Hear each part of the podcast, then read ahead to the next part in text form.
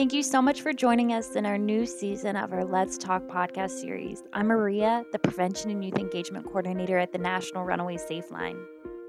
The National Runaway Safe Line, or NRS, is the federally supported national communication system for runaway and homeless youth in the United States, providing crisis support and resources to over 125,000 youth, families, and communities annually. Through this series, our hope is to elevate the voices of young people as they share their stories and highlight the complexities and intersections that are witnessed by the 4.2 million young people experiencing homelessness across the United States each year. This episode marks the beginning of our second season and our first episode in the new year. In this season, we'll be interviewing organizations and service providers across the country, featuring the work they do every day to support vulnerable young people in their communities and the work they do to create a future without youth homelessness. Throughout January, we recognize Human Trafficking Awareness Month, led by Polaris, a data driven social justice organization that combats sex and labor trafficking and houses the U.S. National Human Trafficking Hotline. Today, I'm joined by Sophia Eftimiades from Polaris to learn more about Polaris's mission and how it aligns with the work that we do at the National Runaway Safe Line. So, without further ado, Sophia, welcome.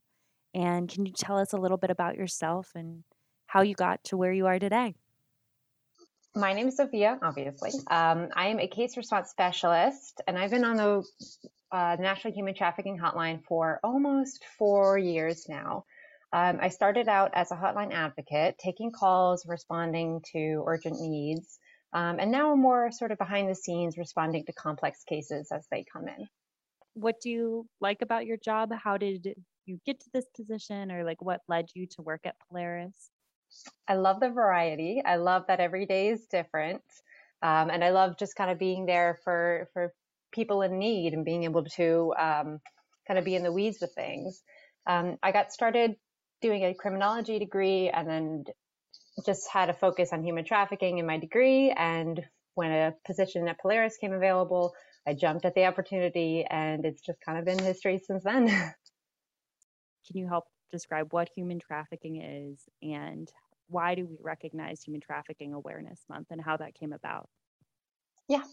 So I'll give you the definition to start with. Um, U.S. law defines trafficking as the use of force, fraud, or coercion to compel a person into commercial sex acts or labor or services against his or her will.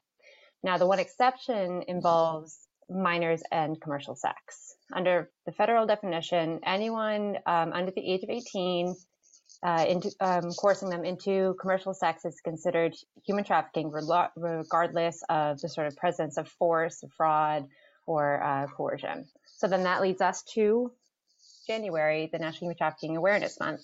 Um, it was brought around uh, by way of presidential proclamation in 2010. And it's a month dedicated to raising awareness about the issue and educating the public on what it looks like and how they can identify it. Um, once it became law in 2000, creating awareness was sort of an urgent undertaking. People needed to know that the issue existed. Nowadays, uh, we focus more on like a deeper understanding of how trafficking really happens and who it happens to. Do you also do work with labor trafficking or just sex trafficking? So, for both sex trafficking and labor trafficking, sort of at its core, um, it's about exploitation of existing vulnerabilities. So, statements like it can happen to anyone or it's happening in your backyard are super common in the anti-trafficking field. And while technically true, anyone can be identified as a, you know, they could be tra- trafficked in any community. Um, evidence sort of suggests the majority of trafficking victims identify as people of color, indigenous communities, immigrants, and people who identify as LGBTQ plus. Um, so that, in addition to that, runaway and homeless youth is considered in the top five risk factors um, that allow for young people to be more vulnerable to experiencing trafficking. Um, so, you know, like trafficking doesn't happen in a vacuum. It is the end result of persistent, current, and historical inequalities in our society and economy. Is that something you'd be able to talk about a little bit more for, you know, provide more context to that for a younger audience who might not know what that means? So, young people who have a connection between um, sort of bigger risk factors like people born into poverty, discrimination, young people with unstable housing situations, you know, family dysfunction. A lot of those sort of big risk factors can play into a young person becoming a victim of trafficking. Um, and then, you know, runaway and homeless youth as well, because they're already vulnerable. They're already susceptible to a lot of uh, different sort of crimes. That puts them in a really high risk position to become victims of trafficking just by, you know, how vulnerable of a state that they might be in there. As we all know, uh, housing instability is usually persistent and hard to break free from, especially when you're escaping cycles of poverty or, you know, becoming independent as a minor. Mm-hmm. Um, and so, could you give like specifics, uh, warning signs or red flags that they should be aware of in terms of trafficking or um, just things that they should be aware of if you know since they are in this core demographic you said in one of the top five demographics for experiencing trafficking yeah absolutely so first and foremost traffickers are really really good at identifying the victims vulnerabilities um, and their needs so that they can exploit them and that need might be something physical, like a safe place to stay or a meal or something less tangible, like love or acceptance of, you know, a family.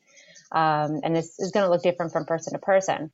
So some of the red flags that young people might see are um, someone who appears to be like newly showered with gifts or money or you know otherwise become the object of some sort of overwhelming fast moving romantic relationship basically someone trying to fill that gap that someone has in their life really fast, really intensely.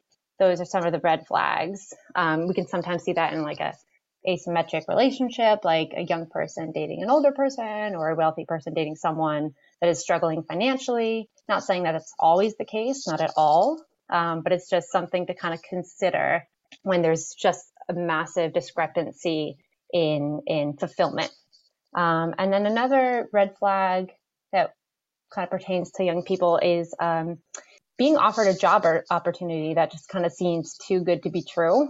Um, a lot of these modeling jobs, you know, music jobs, promises of fame and fortune, a lot of the times online, those sort of things come up as red flags for us because oftentimes if it's the job is too sounds good too good to be true, it probably is that's definitely a red flag to keep in mind. Prior to my work at NRS, I was actually working at a domestic violence organization, and something we would see a lot is traffickers being a boyfriend. Something that you mentioned that I think is important to maybe touch on a little bit more mm-hmm. is the like the power dynamic and how like how asymmetrical power dynamics and relationships are a red flag or can be a warning sign. They're not always but that that can be a telltale sign. Yeah. Well i mean trafficking at its core is about power and vulnerability. And we do see a lot of um, sort of romantic relationships where there is a discrepancy in the power dynamic become a red flag and I also kind of want to like touch on the sort of the influx of that sort of relationship happening, especially during the pandemic. So yeah, just kind of touching on that increase of um, sort of love bombing and, and intense relationships that we see um, a lot of the times targeted at young people, usually over social media. A lot of times on the hotline, we see that that is a recruitment tactic, is that people young people talk over social media and they find new people to talk to that way. Um, and while you know I don't have the sort of data here in front of me, uh, you can kind of ascertain that the vulnerabilities increased with the pa- pandemic, and those uh, that there were people um, ready to exploit new vulnerabilities brought on by the pandemic. So a lot of people took to the internet to find companionship due to isolation um, or you know people lost work and found themselves in a position where they might look for work uh, find an opportunity that's too good to be true um, so the pandemic really brought out more vulnerabilities and put more people at risk to being trafficked especially young people being online traffickers can also be people that a young person knows mm-hmm. um, or somebody within their family dynamic or somebody that they already know and might not be someone that they're meeting online. Is that something that you would be able to talk about a little bit? So, first, let me just kind of touch on relationships um, between the traffickers and um, survivors.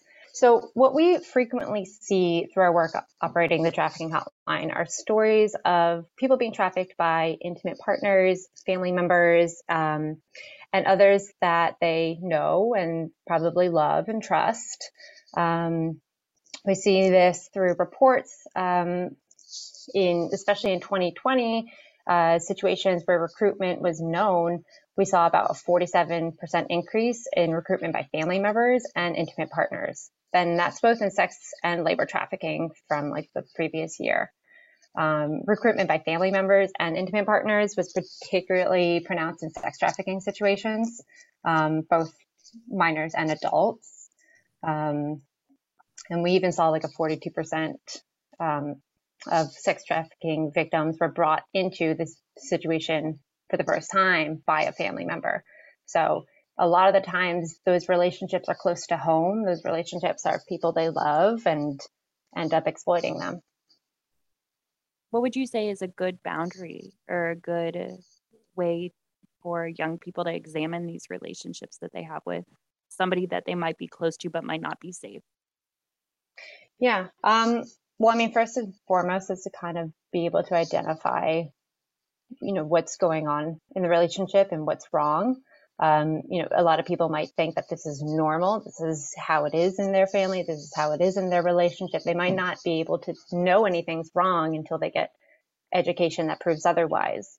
So learning about trafficking is step one. Once you're able to kind of identify what trafficking is you can kind of self-reflect and see whether or not this is something that's you know happening in your life and if you're a young person and that's happening, you know, reach out for help, reach out to someone that you feel comfortable with that's removed from the situation. Is there someone in your life that you can talk to? You can talk to the hotline. Like there are a lot of resources out there for young people and adults to help self examine their life to kind of see what's safe and what isn't. I, I think this is just like a natural flow to then ask um, what resources are are available for victims and survivors of trafficking through the National Trafficking Hotline, or what services does Polaris offer? So it really is dependent on the person's needs and their wishes.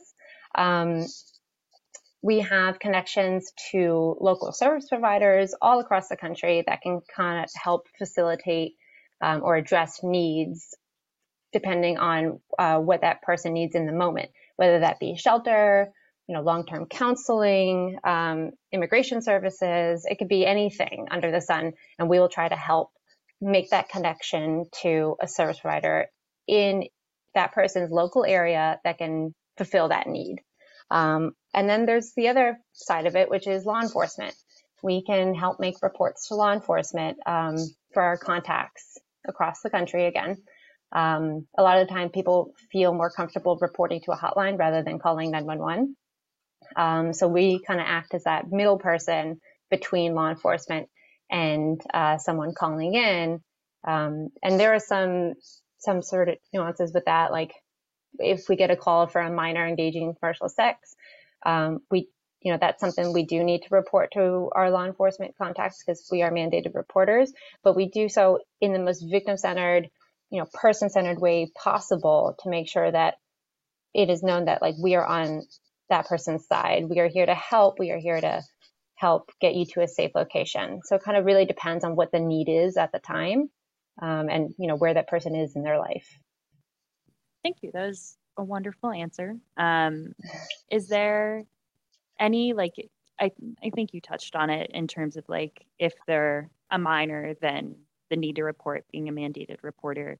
But are there any youth specific services or youth specific, like if a 15 year old was to call in, mm-hmm. um, would that call be handled any differently than if somebody who's in their 20s would call? Well, that 15 year old calling in can give as much or as little information as they want. We can talk about things hypothetically, we can talk about their specific situation. So we will, you know, have to report it if we get the reportable information for the 15 year old, um, or we can just have a conversation. Um, for the adult, we would need a little bit more of an understanding of what that person's needs and wishes are before we even think about a report to law enforcement, um, unless it's, you know, an urgent, high risk, you know, potentially le- lethal situation. But if we're just talking to an adult who, you know, over the age of 18, potentially experienced some trafficking, is just kind of wondering what's out there, we can just have a conversation. We don't need to report until they're ready. Um, we can just lay out what options exist in their area. Um, and if they want to leave that area, we can talk about what relocation looks like. You know, there's a lot of different conversations that we can have um, before it becomes sort of a serious reporting, you know, working with law enforcement experience for that person. Because not everybody wants that.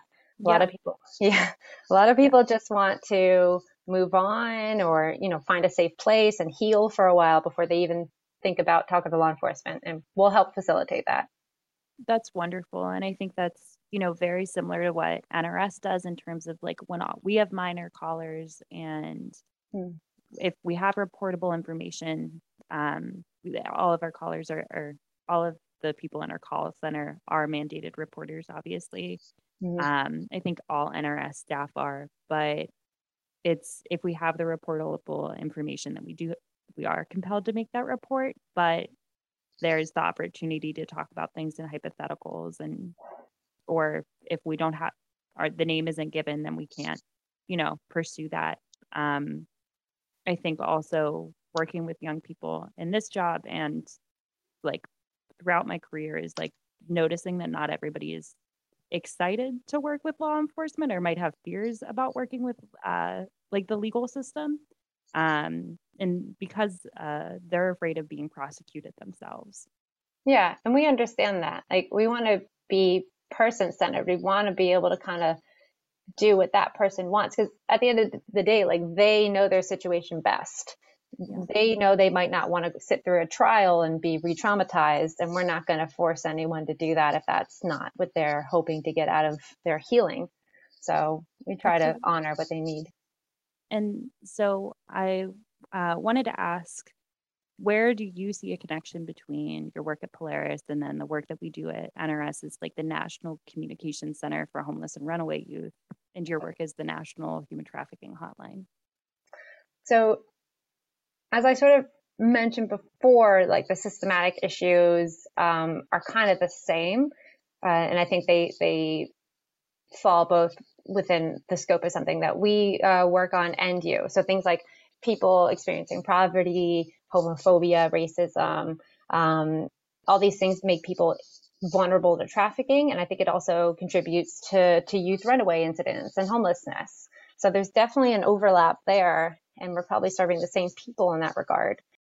In the curriculum that we have, we we make an effort to educate young people about warning signs of trafficking and helping identifying if they're in an asymmetrical relationship or what healthy relationships look like, which I think is like really a foundational level of this work.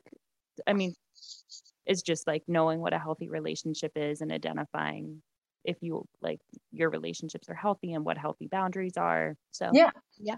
Yeah, no, absolutely. Um, and we also sort of like use what we learn on the hotline um, to want to also say that like to just raise awareness and get like a greater understanding of the issue um, that acts towards prevention. And I think that's also similar to, to what you guys might do as well is, is continued education. So people know what they're, they're able to do and, and how to avoid being at risk for things. Can you speak to the National Survivor Study and what important findings came out of this research? Yeah. So survivors of sex and labor trafficking are really the true experts in the anti trafficking field. The National Survivor Study is a research project developed in full partnership with survivors of trafficking to sort of gain insights um, that we can use to push for real and impactful change. Um, the premise behind the, the National Survivor Study is that you cannot change what you do not truly understand. Um, and you can't truly understand trafficking through studies that treat survivors solely as research subjects. So work with survivors um, as true partners in every step along the way, from research to design to recruitment, data collection, and analysis. So it's similar to how the National Runaway Safe Line relies on perspectives of youth to push forward your work. Polaris has always tried to incorporate survivor perspectives in our work. Um, and the survivor study is just sort of another iteration of this work. That's so exciting. When will the survivor study become published? The, the study is going to come out later this year, um, sometime in 2022. And, you know, we're always looking for more survivors to be part of this kind of study. One last question, unless there's anything else you guys want to plug or talk about. Um, and that's just what is one thing you want our listeners to take away from this episode? One thing I want listeners to take away from this episode is that help is out there and there are people who care about you out there. That the hotline is 24 7 and we really are, you know, a group of people who care about this health and safety of people in trafficking situations. So the hotline has over a hundred uh, languages that we can connect with. We use a translation service. So at any time of the day or night, you can call us as long as you sort of identify what language you're looking to to um, speak with, and we'll connect to a translation service. So we'll be able to talk to you in any language. Um, it's actually a really great and useful service. We get people um, with all different language uh, needs across the country. And it's really helpful to be able to kind of talk to people in their most comfortable mother language um, when when they need it just to touch on um, sort of a greater understanding of trafficking, not just recognizing that it exists, but to really deeply understanding the, um, the ins and outs of it. I think it's very important to dispel myths that come up so often uh, in the narrative of human trafficking. We get on the hotline um, this idea that trafficking is uh, started through kidnapping or um, you know, someone is tricked into going abroad.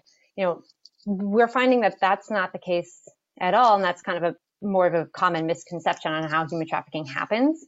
Trafficking is rarely perpetrated by a total stranger who kidnaps adults or children. Most of the time, human traffickers use psychological means such as tricking, defrauding, manipulating, or threatening victims into pro- providing commercial sex or um, labor. Um, and like I talked about earlier, a lot of these times, um, the traffickers are people close to home. They're family members, they're intimate partners, they're coworkers, they're people that they know in their everyday life. So addressing these sort of misconceptions in the trafficking field are very important because it really it harms um, the victims and survivors that are experiencing trafficking. You know, if everyone's looking for a white van, no one's looking for the person who is in an abusive relationship forced into trafficking. You know, so these sort of myths are actually very harmful in the trafficking field. Um, it's something that we should work to educate um, ourselves and our, co- you know, our community members about. So we want people to work towards a deeper, deeper understanding of what trafficking is, how it happens, who it happens to, and what we can do to prevent it. One way we're encouraging people to do this is by taking our interactive online human trafficking 101 training course and sharing it with their networks. Um, the training is made up of six modules. It includes brief quizzes along with videos of survivors sharing their experiences. Um, and then at the end, they can get a certificate to um, kind of confirm that they have an understanding, a basic understanding of trafficking in the real world. Thank you so much for joining us today, Sophia, and thank you to everyone who has been committed to learning more this Human Trafficking Awareness Month. And of course, thank you to everyone who has joined us today for our first episode in our second season of the Let's Talk podcast series. As always, I'm Maria, and let's talk soon.